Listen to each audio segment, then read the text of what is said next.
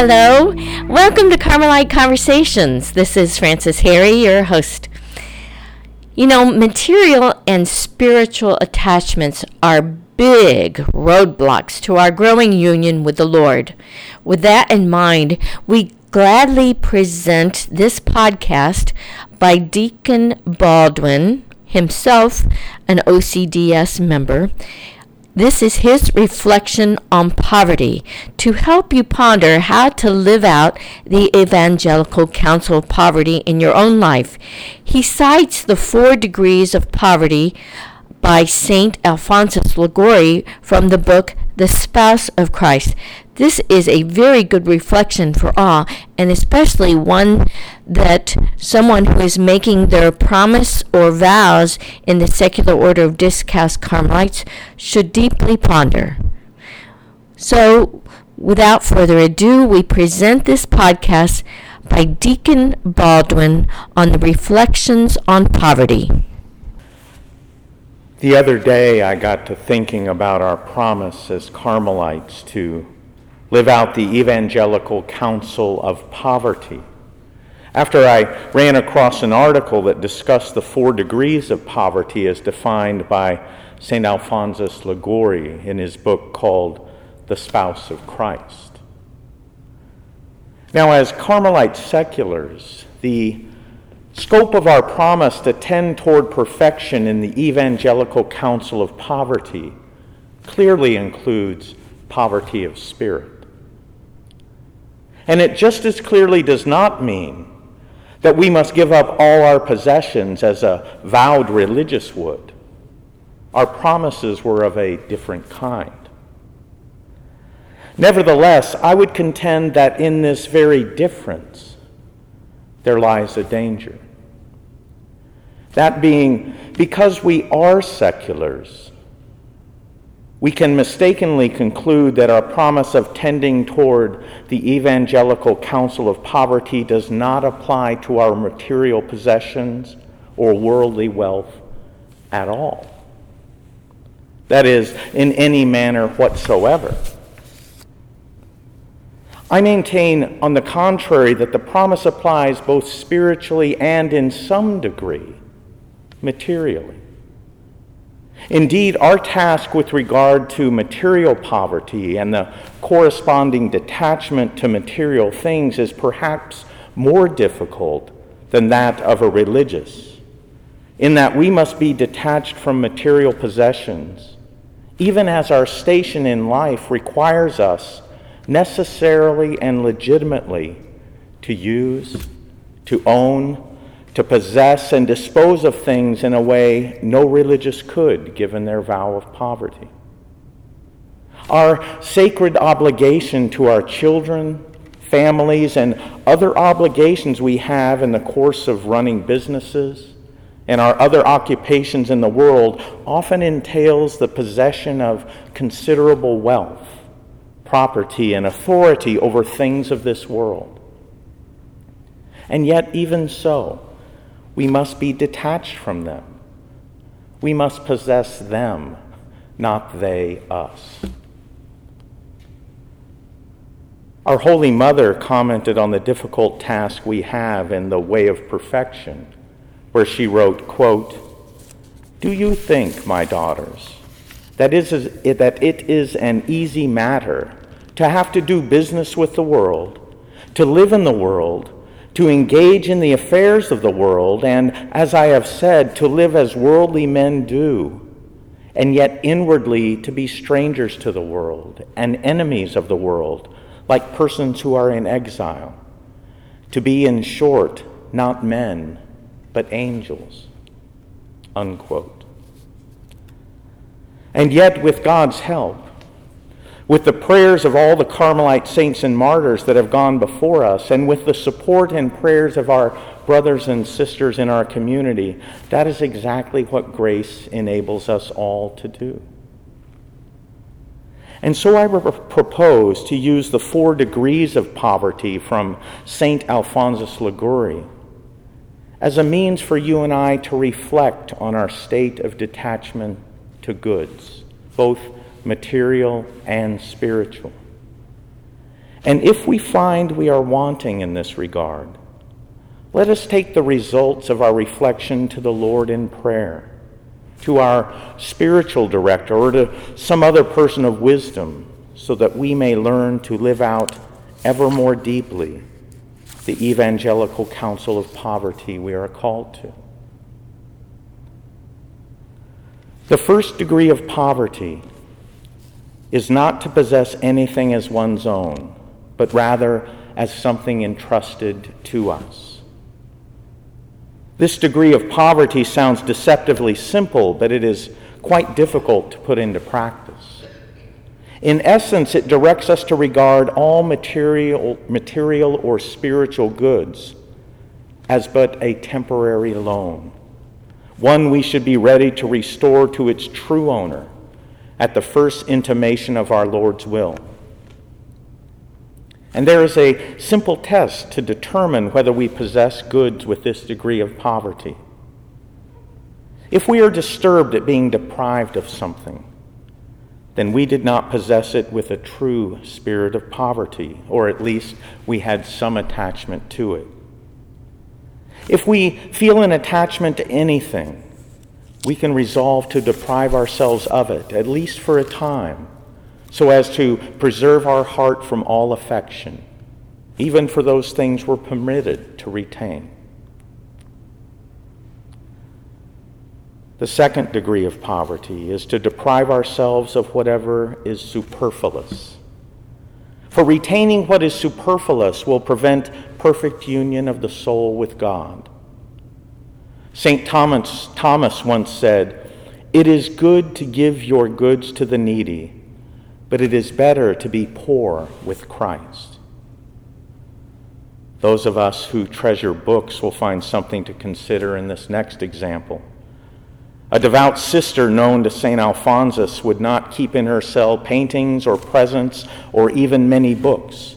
For reading, she would say, a single book is sufficient and contains more than we can put into practice. The third degree of poverty is not complaining, even when we are in want of necessities.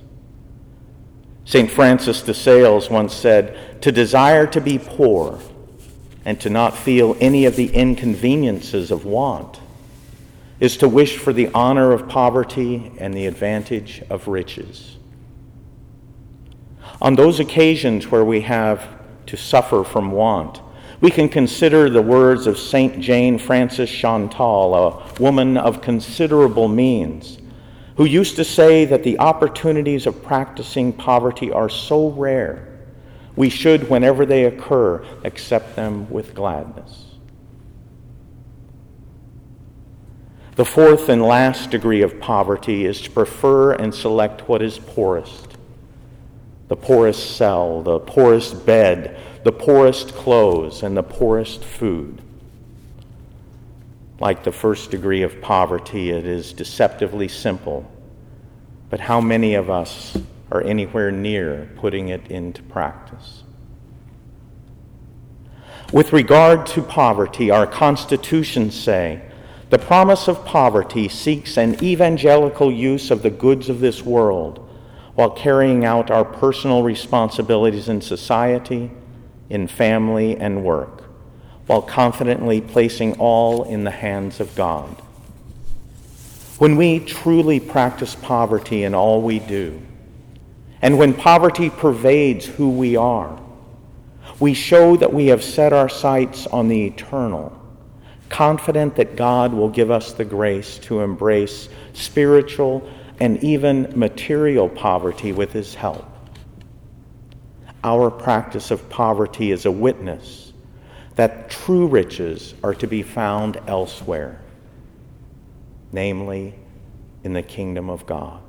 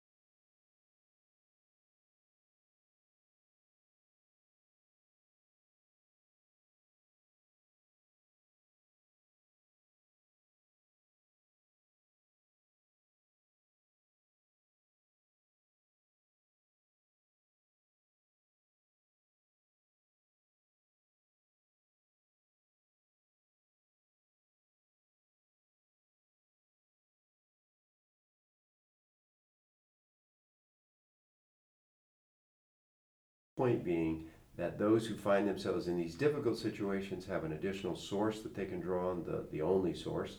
And those who want to participate in the ministry will have an additional means to find strength uh, and uh, uh, camaraderie, even with those who are uh, working in this ministry day in and day out. Now, there's another critical component, Michael, that you have a vision for, uh, that somebody's going to be responsible for making happen, uh, and that is to make uh, the Blessed Sacrament available 24 by 7 uh, in the form of adoration. Uh, we could go over a number of admonitions from, um, from our church about making that sort of prayer opportunity available. There's no need to, it's clear. The Holy Fathers, the last three, of course, have been adamant supporters of the availability of adoration. But talk to us a little bit about your vision for um, something in the Dayton area that, quite frankly, does not exist today. Not not uh, uh, anywhere that I'm familiar with, within 25 miles of us. Well, and I would say that you know e- even someone who's not familiar with our faith tradition or who might not recognize the real presence of the Eucharist um, sees great value in the the spiritual calm that comes from just being still and accompanying um, each other and and as we would invite them to focus on our Lord um, in, in this way and as we witness to them um, how much peace it brings us to to do that, um, that that's a that's a, a, foot in the door, is it not? Uh, for them to uh, enter the, the the richness of contemplation in the real presence, and and as you alluded to, the the, the power of that is is is but a glimpse to someone who has not experienced that before, who might witness it for the first time. But certainly, if we were to keep that up, um, then uh, it, it, it will be noticed, and it will be noticed by the guests who are here themselves 24 uh, 7 for the time that they need to be here.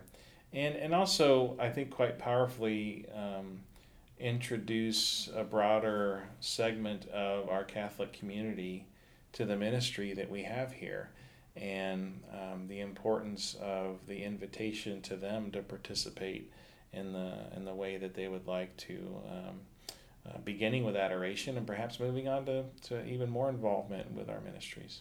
Yeah, and it's uh, uh, there are a couple of initiatives Michael and I just briefly uh, chatted about on the break that we have in mind for getting people, especially in the conferences and uh, again, for those who are not familiar with the structure, you can uh, understand by conferences either parishes or, uh, as we mentioned, a university. Um, uh, there's a particular immigrant conference that, that uh, helps that community.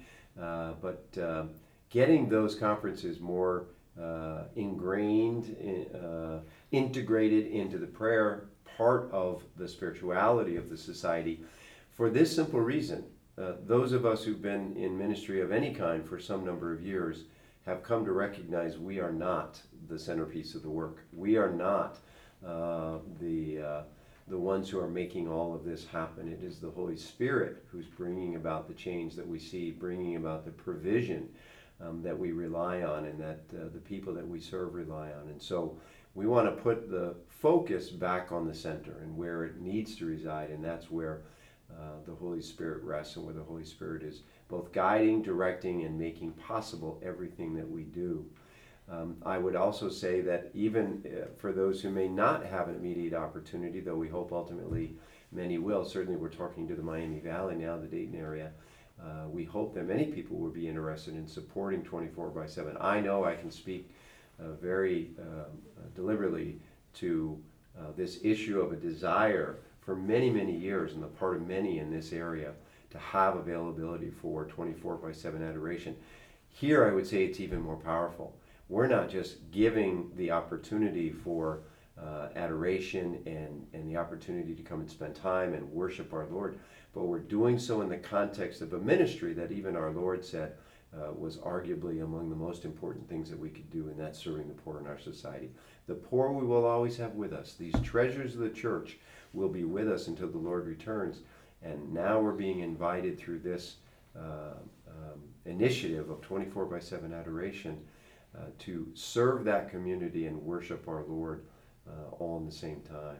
So we're very excited about it. Uh, certainly, those in the Dayton area will begin to hear more about it. I've already reached out to a number of people to at least begin uh, to uh, make that available. And we hope if there are people in other parts of the country that are hearing this message today, whether they're involved in the St. Vincent de Paul Society or not, that you might be gaining some interest in seeking out that society in your area and thinking too about how you uh, begin to engender a deeper appreciation for the spirituality of the society. And that, of course, Michael, stems all the way back to our, uh, our patron, St. Vincent himself, St. Vincent de Paul. And so I want to talk a little bit about his spirituality. Now, we should just say briefly, in fact, if you don't mind, I'll let you do the, just the brief, uh, you know, elevator speech history, because many people associate the society's founding itself with St. Vincent. Of course, that's not the case. It was founded uh, quite a number of years later, 200 some odd years later, in fact. Uh, but I'll let you do that brief history before we go into St. Vincent's. Well, and isn't it interesting that here we are talking about the founding of the society nearly 200 years ago, and when it was founded, it was uh, with reference to a, a, saint another 200 years before that. So yeah. uh, it is, you know, initially I think of um, how the, the stories of saints throughout the ages have inspired uh, generations to uh, continue those paths of holiness in a very particular way. So um, basically, um, Blessed Frederick Ozanam is, is credited as being the leader um, of a group of uh, young men who were college students uh, who, with the help of their mentor Emmanuel Bailly, um, who, who grouped together to form what became the Society of St. Vincent de Paul. And essentially, what happened was um, in their in their studies, they were challenged by um, folks who said, "Well, you you Catholics talk a good game about serving the poor, but what are you really doing to serve the poor?" And so um, they took that to heart, and uh, they approached um, so, so some particular daughters of charity, who again are part of the the Vincentian family that trace their history back to Saint Vincent himself, uh, to learn how to accompany the poor learn how to, to accompany individuals in need. And so, um, uh, as I mentioned, the, the, the, society was formed as a, as a Catholic lay apostolate and um, has continued in that um, mode. Um, we, we also have uh, governance rules in effect that essentially keep clergy from leadership roles uh, in order for us to maintain that, that lay character and, and how we operate. And Ozanam himself, being a layperson, he was actually a lawyer schooling at the Sorbonne. Um, around 1833, if I have right. my dates correct, right. is, is, their actual founding. Um, and you know, it, you, you reminded me of an important point that I wanted to uh, include in the ministries, because I don't think we touched on it specifically, and that's the home visit, which is really the centerpiece of the ministry, isn't it? It's Absolutely. not just sort of, hey, you, the poor, come to us and we'll provision. Talk, talk about that part of it because that's so so key to both St. Vincent's own spirituality, but to Ozanam's founding of the uh, of the society. Well, and even our secular friends um, who, who we work with to this day recognize that apart from the religious character of our work, uh, they note that we're the only ones who do home visits. So um, we, we are not what we call a service counter type of human service. Um, we are a, a ministry. We're a two by two uh, ministry where we focus on going to people where they are, quite literally in their homes. And it's been that way since the beginning. That's what the Daughters of Charity uh, taught Frederick and his companions um, on, on how to be present to people, how to minister to them, how to be in authentic relationship with them. Um, and I think this is another aspect that um, gets skipped over quite a bit when we talk about poverty. Um, one, one piece of poverty that we all want is spiritual poverty. And uh, we practice that, we attain that um, in, in, large measure through um, our intentional relationships um, that reach out to, again, create authentic, um, two way, real relationships, not dispensing our excesses to people that we perceive have material needs, but to enter into a true uh, relationship with them that has all the friction and tension of any of our relationships. And the idea that, um, that we are engaging people uh, from whom uh, there is objectively no ulterior motive for us to, to gain for ourselves other than our own salvation and theirs. Well, you bring up an important point. I'm actually going to skip past the virtues at St. Vincent. We may come back to them, but because you leapt to that, I want to I want to uh, capitalize on that and um, just point out that the um, one of the central uh, themes, of course, is poverty. And for St. Vincent, there were four critical vows uh, that he asked his original uh, society, not societies, but his uh, uh, uh, the, the, missions and the daughters of the um, daughters of charity. He asked them to adopt these vows. One of them was, in fact, poverty, and, and he said, um, if I can find his own words here. essentially, he would not uh, want any one of these foundations uh, to be formed without themselves adopting an evangelization of the poor founded on poverty that we practice ourselves. And so, uh, to the degree that we understand this idea of, uh, of spiritual poverty, uh, St. Vincent was key on his own um, uh, members practicing that idea of poverty. And it may have been material poverty. In many ways, of course, it was for those who were ordained. But uh, even from a spiritual standpoint, he it, it, wasn't as you said. You know, we, we give of our excess and, and, that which we have left. We can think about the woman in the gospel, of course, that Christ uh, points out giving the, the, the, last of her uh, resources. But um, here, St. Vincent was key on the members themselves practicing what it is they were uh, seeking to serve, and that's uh, the poor, and, and therefore practicing poverty. It's a key component of it. Well, I want to drop back to the virtues because uh, these are also key to understanding the spirituality. And again, as Michael and I have been discussing, it's the spirituality um, that we want to make sure that we, I, I wouldn't say uh, as much recapture, but invigorate. Uh, and make sure that everybody who's participating in the ministry and those who are served by the ministry are drawing the fruit of the spirituality that is inherent in the uh, St. Vincent de Paul Society. So the first of those virtues, Michael, is simplicity. You want to speak about simplicity a little bit in the way that St. Vincent uh, uh, communicated it? Well, you know, simplicity is something that um, um, we, we, we struggle with in, in so much of our society today. I, I don't, I, I confess I don't know what it was like um, for him in, in his day, but, but I can say that um, you know, one of the things that helps us in our own spiritual growth is when we witness people who come to us at the shelters, for example, who who really have nothing other than the clothes on their back, and um, who have um, may, maybe some very complicated um, personal circumstances, but many of them that I've encountered have a certain um, simple, kind way where they have um, uh, embraced um, a love that is palpable.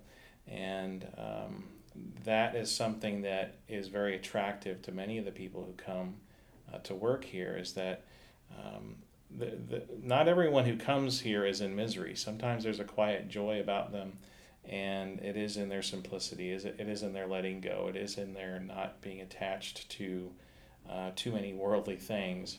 And, um, you know, many of them um, frustrate us perhaps because we sense that they don't have a, a spirit of personal enterprise uh, or personal responsibility. Um, but simplicity is something that's in our face every day. Now, we, we of course, are, are yearning for that virtue in, uh, in a sea of complicated, uh, uh, unsimple uh, ways of the world and what we're surrounded with. But um, I'd have to say that uh, one of the things that that uh, makes me excited about this ministry every day is that I can walk a hundred feet from my office and encounter someone who has the simple joy about them, even given all the circumstances that surround their lives. Um, and that's a powerful witness. You know, one of the things that I was thinking about with regard to simplicity, I, I read some of the material from St. Vincent's a, a history on him and how he implemented and, and, chose the particular virtues he wanted to focus on. But the modern term that comes to mind is subsidiarity. This idea that let's put the responsibility for getting something done at the lowest, most effective level within the organization. I see that in the way you run the organization, Michael. You know, all of us come in contact with the poor. I saw you counseling a young man the other day, uh, actually a volunteer in one of the facilities that we were touring. So you yourself get directly involved in the ministry. It's not like you sit in a corner office and direct yeah. other active people's activities, but you, and, and it seems to be uh, pervasive throughout the organization people want to be involved in the ministry. They want to they want to touch the hands of the poor. They want to actually be at that lowest level. I don't mean lowest in, in, in a demeaning way, but at the level that comes in contact with the poor themselves. And right. I think that's also part of it. Well, and, and plus how we position ourselves um, in that we are we are known in the community as the absolute backstop. We are the ones who affirm uh, every individual's humanity.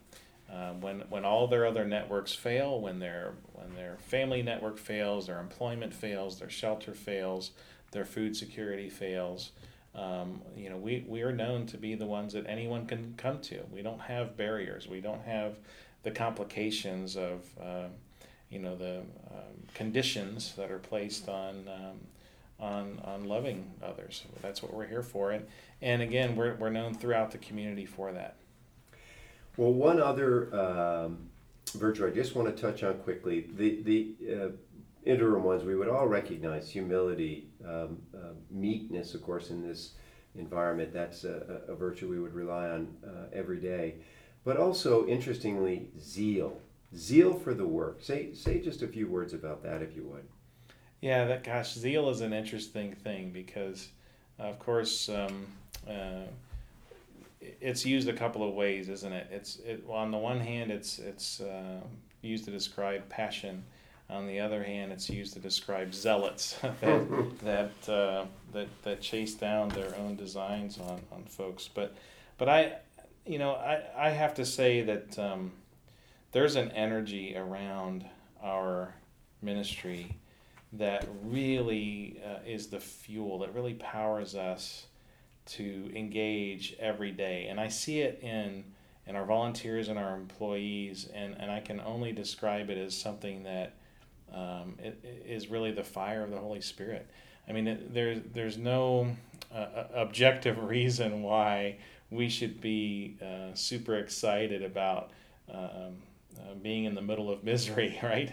But uh, there there is this very palpable energy that anyone feels when they come in to our work um, uh, where they notice that, that we, we're just energized. And, and my own explanation for it is the Holy Spirit. It has a way of drawing you in. I have witnessed, uh, just in my short tenure here, uh, people that, and I don't mean to scare anybody away from the ministry, but I think it's representative of what you just said. People who willingly work 50 and 60 hours a week, you know, to support this ministry. Um, and they don't do it as drudgery. You know, I asked one woman, in fact, uh, uh, regarding the length of stay she had in one particular day, and she looked at me and said, "Well," uh, I said something about going home. She said, "Well, the people in the shelter don't get to go home." So you know, it was it was a passion, and it was palpable, and uh, it was clear that it came from the heart. So very very uh, encouraging, and and uh, it's really something to to hold to, to to behold, and you do see the face of Christ in these people, and it it makes you want to be transformed and help transform their lives. You know, closing in uh, our Carmelite fashion, I just want to quote the, the words of St. Therese of Lisieux, uh, arguably the, uh, the most popular saint of the 20th century, certainly a well known Carmelite. She said, There is no joy like that known by the truly poor in spirit. If I can, Michael, I want to thank you very much for taking this time to be in conversation with us today. It's been a revelation, I'm sure, to many of our listeners. I do want to encourage and invite everybody who's listening. Uh, if you know of a St. Vincent de Paul Society in your area, certainly if you're in the Dayton area, um, you know, take an opportunity to look a little deeper into us and see if there isn't an opportunity for you to get involved, to volunteer in some way. And what I want to promise you is that you'll capture the zeal that Michael talked about and you will find yourself transformed by participation in the ministry itself and you will see the face of Christ in those you serve. And in that spirit, let us pray for the poor and the needy in our society. In the name of the Father, and of the Son, and of the Holy Spirit. Lord God, you came to give honor to the least, those forgotten, overlooked, and misjudged. You came to give first place to the last, those left behind, misunderstood, and undervalued. You came to give a warm welcome to the lost, those who are orphaned, abandoned, and destitute. Help us to be your ears to listen to their cries. Help us to be your voice speaking out of love and acceptance. Help us to be your feet walking beside those in need. Help us to be your hands to clothe, feed, and shelter them. You came for the least, the lost, and the last of this world. Lord, hear our prayer. In the name of the Father, and of the Son, and of the Holy Spirit. Amen. A reminder you've been listening to Carmelite Conversations on Radio Maria, a Christian voice in your home. Until we're with you again next week, God bless.